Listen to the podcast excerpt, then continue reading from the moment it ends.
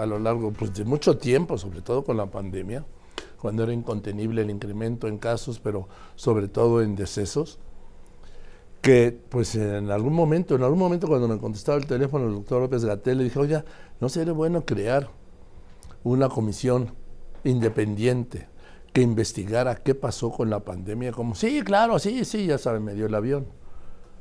Pero resulta que ahora, por primera vez, y esto es muy importante, se ha constituido la Comisión Independiente de Investigación sobre la pandemia de COVID-19 en México, y le doy esos datos, ¿sí? Es, es la crisis humanitaria, sanitaria y social y económica, ¿sí? Eh, más grave, sobre todo, sobre todo humanitaria, sanitaria y social, más grave de un siglo. Las cifras van más allá de la catástrofe, como más de 330 mil muertos reconocidos por las autoridades que finalmente reconoció López Gatel, fue con Ciro Gómez Leiva, que eran más de 800 mil los muertos. ¿Por qué? Por las muertes en exceso. Estamos hablando de 2.000, no, 3.214 muertes de personal sanitario. El mayor número de muertos del sector sanitario en el mundo fue en México más de 215 mil niñas y niños que quedaron huérfanos de padre o madre. Y lo que le decía, las 800 mil muertes en exceso derivadas de esto entre 2020 y 2022. En esta comisión independiente de investigación sobre la pandemia de COVID en México está pues un especialista, obviamente, ¿sí? Me refiero al doctor Julio Frenk. Está también eh, Claudia Agostoni, Sergio Aguayo, Mariana Campos, Julia Carabias, José Ramón Cosío, Carlos del Río, Amanda Glassman, perdón, Eduardo González Pierto, Natúo Guillén, entre otras personas, María Elena Medina Mora y Casa, Jaime Sepúlveda, y le aprecio, sí, al doctor Julio Fren, que me haya aceptado esta llamada para hablar justamente, querido doctor, buenas tardes, ¿cómo estás? ¿Cómo estás, doctor? Para hablar justamente de la Comisión Independiente Investigadora del COVID. ¿Qué es lo que van a investigar? ¿Cómo estás? Eh, muy bien, muchas gracias. Es, como bien dijiste al principio, un ejercicio que es importantísimo hacer. Eh, en primer lugar, para tener la dimensión exacta de la magnitud, eh, con datos objetivos. Segundo, para poder aprender las lecciones, porque va a haber futuras pandemias. Tercero, para honrar la memoria de toda la gente que sufrió tanto. No podemos simplemente decir 800 mil muertos y olvidarnos de ello. No podemos, eh, eh, tenemos una obligación moral de averiguar qué fue lo que pasó. Y cuarto, como un ejercicio de transparencia y rendición de cuentas, que es esencial, para la vida de una sociedad en un país democrático.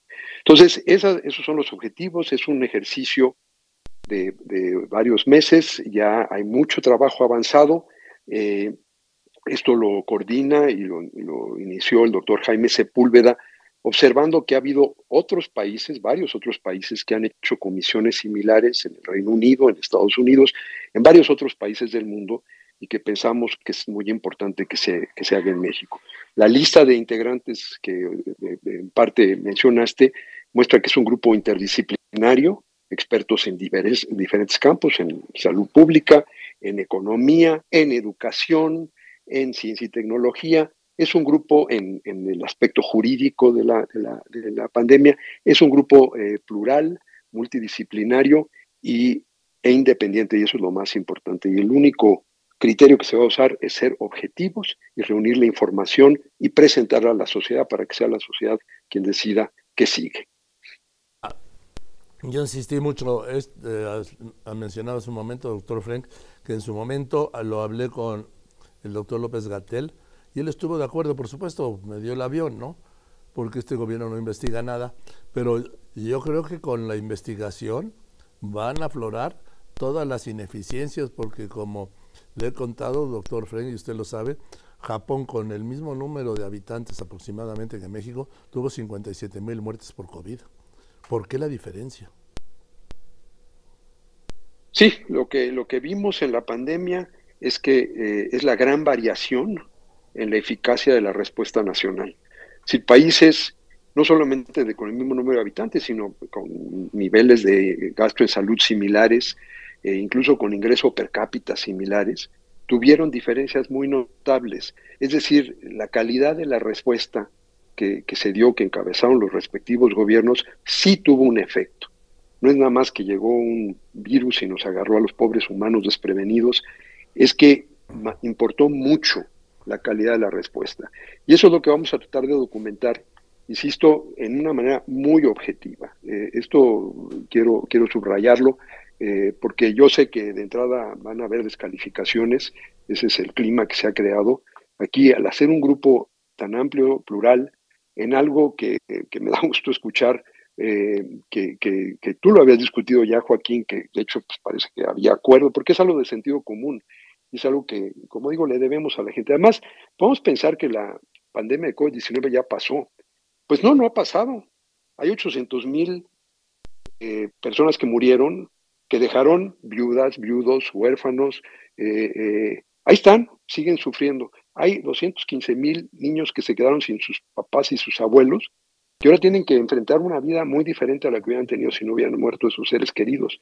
Hay la gente que, que tiene todavía secuelas de la enfermedad. Hay todos los espacios y los huecos que se crearon en el sector salud por todos los médicos y enfermeras que murieron durante la pandemia y en empresas y en todo tipo. Hay el rezago de una economía que sufrió realmente durante la pandemia y luego quizás lo más dramático, hay el futuro ya hipotecado de millones de niños que perdieron clases o que tuvieron una instrucción de pésima calidad, o los niños que incluso niños y niñas que simplemente dejaron ya de asistir a la escuela y no regresaron después de la pandemia. Entonces, la pandemia no ha terminado. La pandemia tiene efectos, tiene una cola larga de efectos que tenemos que medir ya ahora y empezar a intervenir para mitigar esos efectos de mediano y largo plazo. Además, doctor Frank, se revisará, por ejemplo, el retraso en la consecución de las vacunas, el tipo de vacunas y luego el vacío que se hizo de prácticamente tres años de que se registra o se decreta la alarma, la emergencia por el COVID, estoy hablando por ahí de marzo de 2020, a, doctor, que el gobierno autoriza que se traigan o que se importen o que privados compren las vacunas, la, creo que es la moderna de la Pfizer, son las que se están vendiendo ahora, pero cuando ya pasó la emergencia, doctor. Pues sí, sí, ese va a ser otro aspecto que investigaremos. ¿Qué vacunas fueron las que se ofertaron? ¿De qué calidad? ¿Cuáles tenían la autorización o no de la Organización Mundial de la Salud? ¿Qué tan, buen, qué tan bien funcionó el operativo? Pero hay, es importante, eh, eh, aquí es muy fácil apresurarnos y tratar de borrar este pasado y decir ya, ya salimos, no es cierto. No hemos salido y, y parte de eso son todos estos datos. Y de ahí aprenderemos lecciones porque no puede volvernos a pasar, no podemos volver a tener una, catástrofe de este tamaño eh, y, que la gente de las generaciones futuras digan qué estuvieron haciendo los que anduvieron en la pandemia de 2020, 2021, 2022, qué hicieron que no aprendieron las lecciones. Eh, se lo debemos a los que ya murieron y sufrieron y se los debemos a las generaciones futuras dejarles un mejor sistema de respuesta, de vigilancia, anticipación, prevención y respuesta a futuras pandemias. Además hay un factor, doctor Frank, que cuando este gobierno en diciembre, es en diciembre del, del 19, desaparece el Seguro Popular para arrancar, entre comillas, arrancar el INSABI el 1 de enero del 20, dos meses después empieza la emergencia de la pandemia y no son capaces de recuperar el esquema anterior y siguen con este, con este proceso de error y prueba, error y prueba, error, error, error, error y error del INSABI.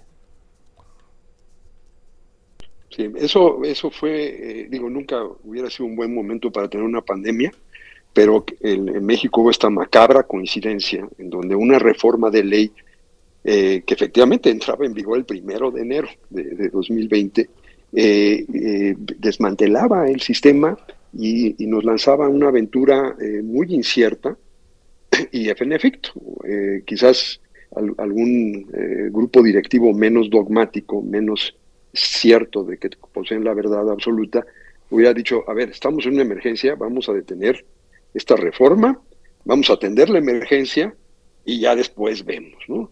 Este, cómo, cómo seguimos con la reforma, ¿no? La, la, reforma que realmente fue desmantelar algo que no era perfecto, que tenía muchas cosas perfectibles, pero funcionaba, y fue desmantelarlo en el momento en que más se necesitaba un sistema de salud funcional e íntegro. Y fue desintegrarlo justo cuando menos podíamos darnos ese lujo. Podían haber retrasado porque finalmente también desaparecieron el INSABI, ¿no? Tres años después. Exactamente, sí, muestra, muestra esto de que fue, fue estar haciendo, haciendo pruebas en el momento en que no podíamos darnos ese lujo, estábamos con un problemón enfrente, y, pero bueno, eso será del diagnóstico eh, que, hagamos, eh, todo estará muy documentado, con, datos eh, objetivos, y espero que, sirva para reiniciar un debate eh, de lo que debe ser ya un sistema de salud para, para el futuro de México. Tenemos, no tenemos el sistema que nos merecemos. Eh, lo que había antes no era perfecto, pero había mucho que se hubiera podido perfeccionar y ahora tenemos que empezar quizás de, una, de un punto eh, más atrasado de lo que estábamos antes de la pandemia. entonces hay mucho, mucho que, reconstruir, mucho que hacer pero tenemos que hacerlo sobre la base de aprender las lecciones. Y ese es el espíritu de esta comisión independiente. La idea es presentar el informe por ahí del mes de abril, ese es el acuerdo que hemos tomado. Hay una página de internet de la comisión, eh, se va a entrevistar a muchísima gente, no es nada más un grupo de expertos ahí recluidos, vamos a escuchar testimonios en la página de internet, eh, de internet de la Comisión Independiente.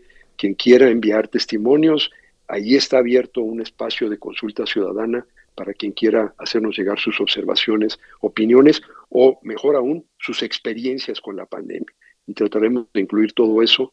Eh, el equipo, de, que hay un equipo de investigación que está trabajando en esto intensamente, coordinado por el doctor Jaime Sepúlveda, estamos luego los comisionados que iremos revisando y supervisando el proceso, pero en realidad queremos que sea un, un ejercicio lo más abierto a la sociedad, con la mayor y máxima participación ciudadana posible.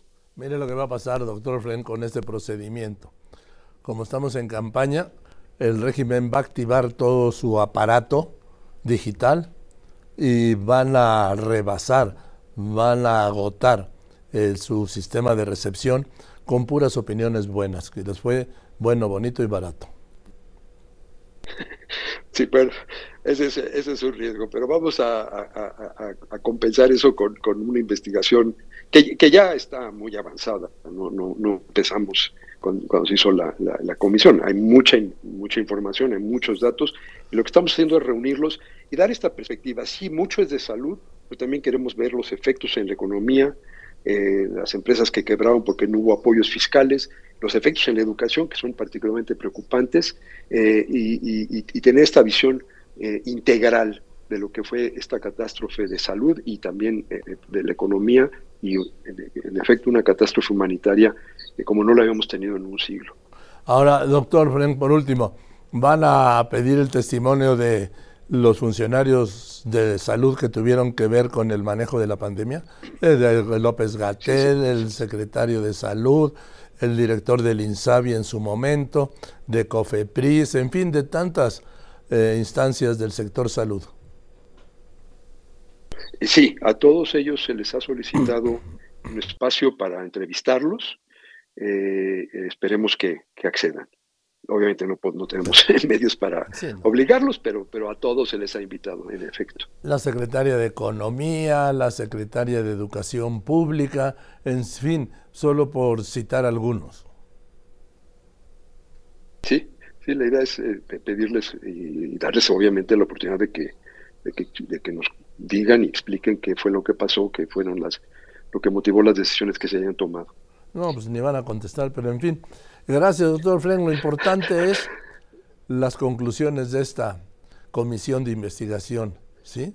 Especial e independiente sobre el COVID que nos arrolló. Eh, sí, así es y espero que cuando salga el informe tengamos la oportunidad de volver a, conversar. Joaquín, ya con, ya con los resultados. Venga, sí, ese compromiso hecho. Doctor Frank, le mando un abrazo. Igualmente, Joaquín, muchas gracias por el espacio. está muy bien el doctor Julio Frank,